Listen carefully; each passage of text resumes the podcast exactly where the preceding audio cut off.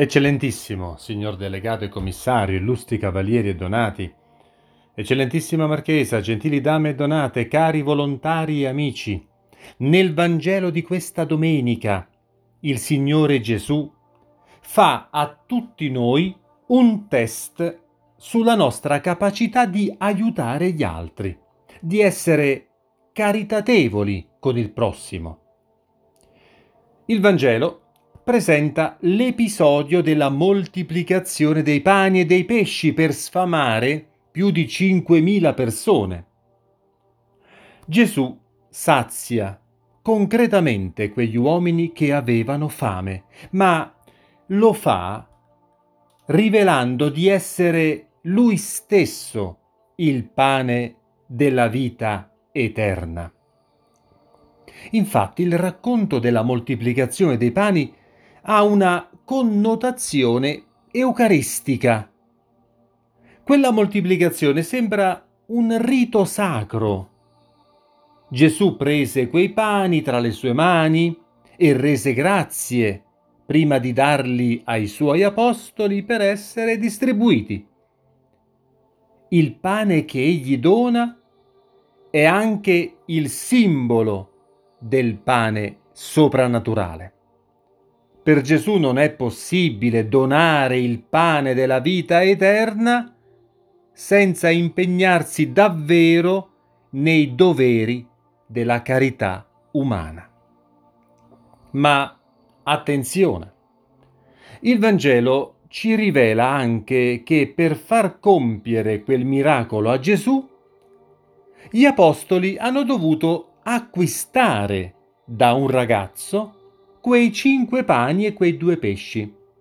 Il ragazzo di cui parla il Vangelo è un venditore ambulante che segue le folle per vendere i suoi prodotti, un po' come le bancarelle davanti ai santuari di oggi e di sempre.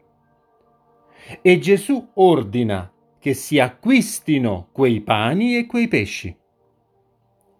Gli apostoli dunque in fin dei conti, perché tutta quella moltitudine potesse mangiare, hanno acquistato quei pani e quei pesci. Una comunità, quella degli apostoli con Gesù, che aveva una propria cassa di denaro e una certa disponibilità economica. Dobbiamo distanziarci sempre dall'idea romantica e falsa di una Chiesa che non possiede e non amministra. La Chiesa di Cristo ha il fondato diritto di possedere e utilizzare i beni temporali per la maggior gloria di Dio, la formazione spirituale e culturale e l'assistenza dei poveri una chiesa per i poveri di ogni genere e non una povera chiesa. L'amore verso coloro che hanno fame non solo di pane, ma anche di giustizia, di verità, di affetto, di gioia, di serenità, come quello verso i nemici, è il test per eccellenza della qualità della nostra carità.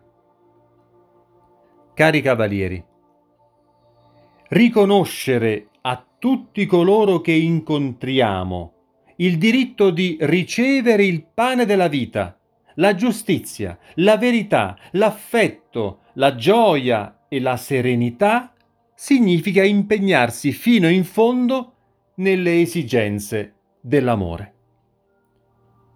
Ciò per tutti noi giovanniti il cui ordine è nato in quella terra santa che ha visto il miracolo della moltiplicazione dei pani e dei pesci? Significa che abbiamo il dovere di compiere una nuova moltiplicazione dei pani su scala mondiale. Un'umanità affamata del vero e del giusto si è seduta comodamente ed ha perso la voglia di cercare, di migliorare e di capire insieme allo stesso gusto di vivere veramente. A tutti noi il compito, se mai volessimo aderire fino in fondo al nostro carisma, di soccorrere questa moltitudine con la vera dottrina difesa strenuamente e un servizio sincero e pio. Sia lodato Gesù Cristo. Amen.